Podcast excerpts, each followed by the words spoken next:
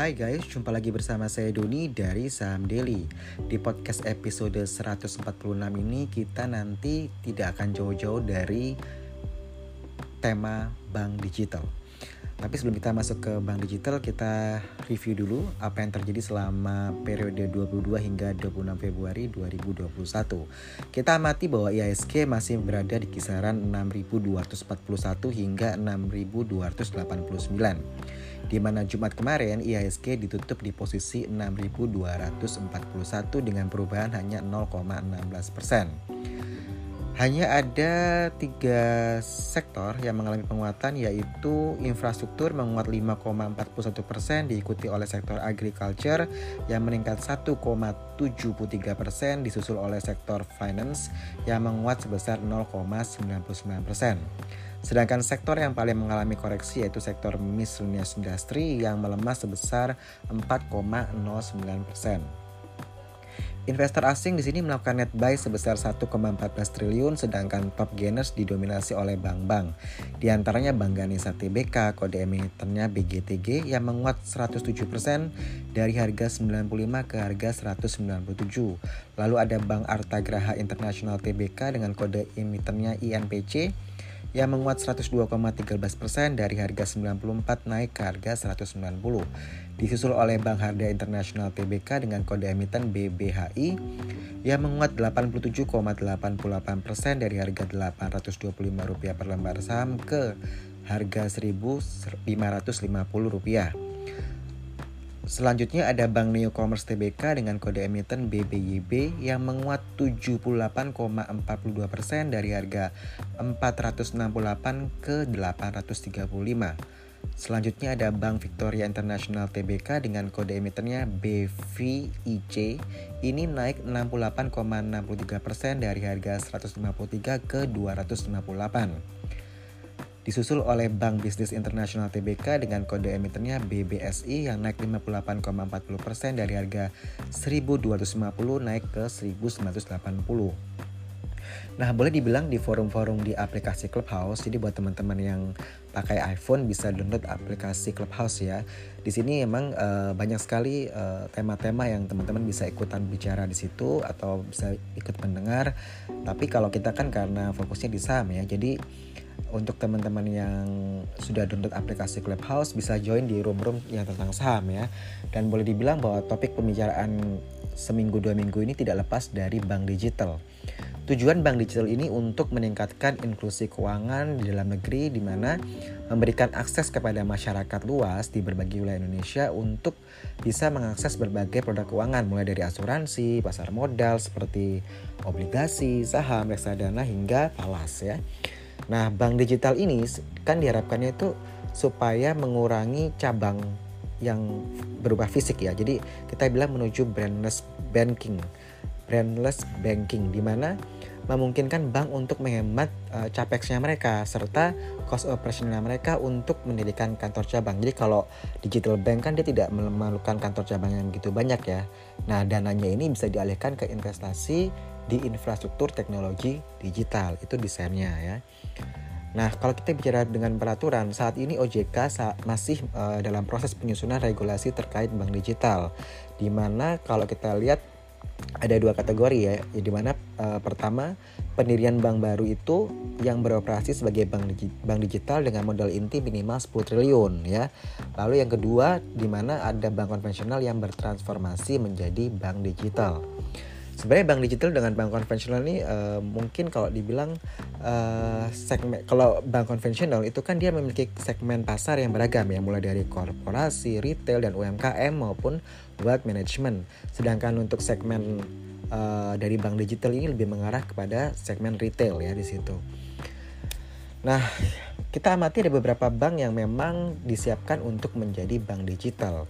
Kalau saya tidak salah ya, sebenarnya bank digital sudah ada yaitu BTPN ya. PT Bank BTPN TBK itu 11 Agustus 2016 BTPN itu meluncurkan aplikasi uh, yang dinamai Genius. Jadi teman-teman pasti udah pernah dengar ya Genius kok jalan-jalan ke mall ada yang nawarin uh, untuk membuka aplikasi Genius. Nah, itu adalah uh, salah satu bentuk bank digital yang dikreat oleh BTPN. Jadi kalau kita lihat bahwa saat pandemi COVID-19 ini jumlah pengguna Genius itu sudah mencapai 2,7 juta orang kini. Lalu kita lihat juga di harga saham BTPN itu selama tiga bulan terakhir sudah naik sebesar 18,44 persen.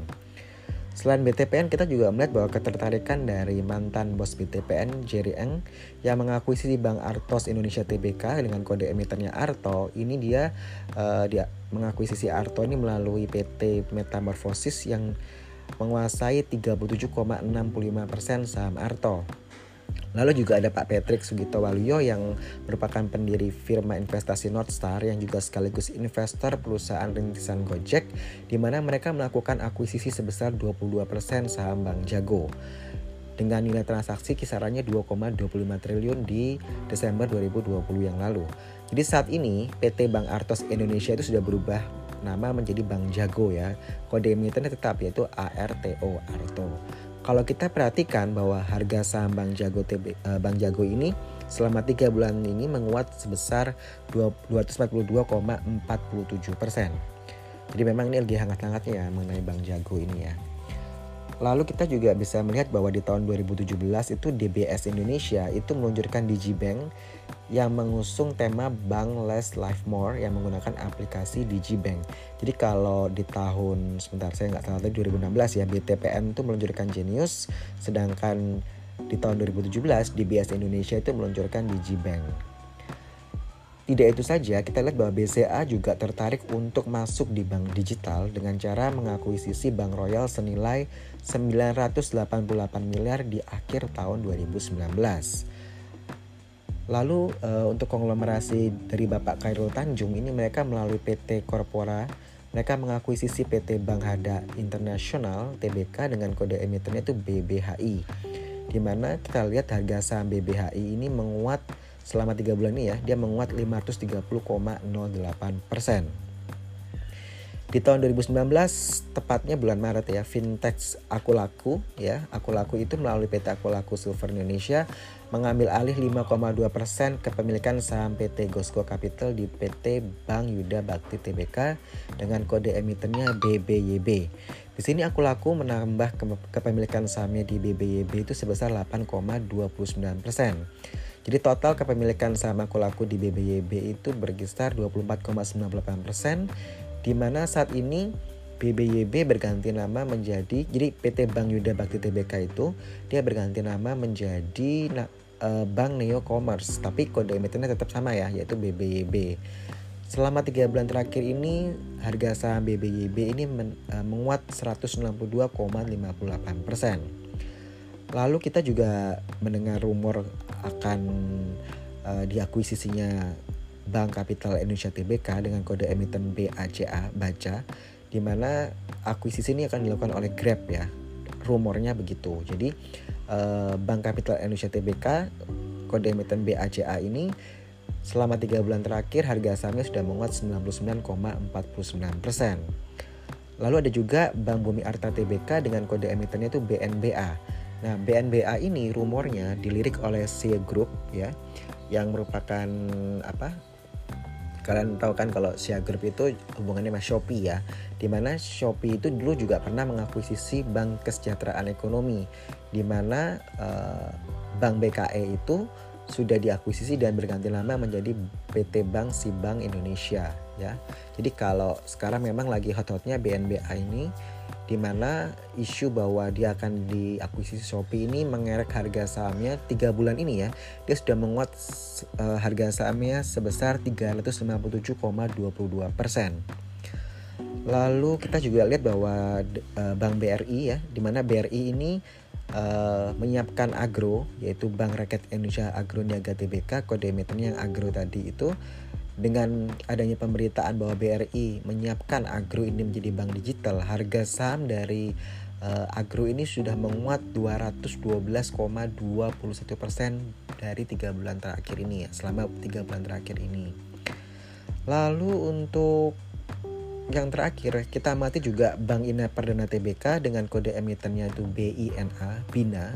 Ini kan diakuisisi oleh grup Salim ya dengan jaringan Indomaretnya itu yang tersebar di seluruh Indonesia tentu ini menarik ya ketika kita uh, melihat bahwa seandainya Bina atau Bank Ina Perdana TBK ini uh, didesain untuk menjadi bank digital, tentu dengan jaringan Indomaretnya yang begitu luas tersebar di Indonesia akan menarik ya.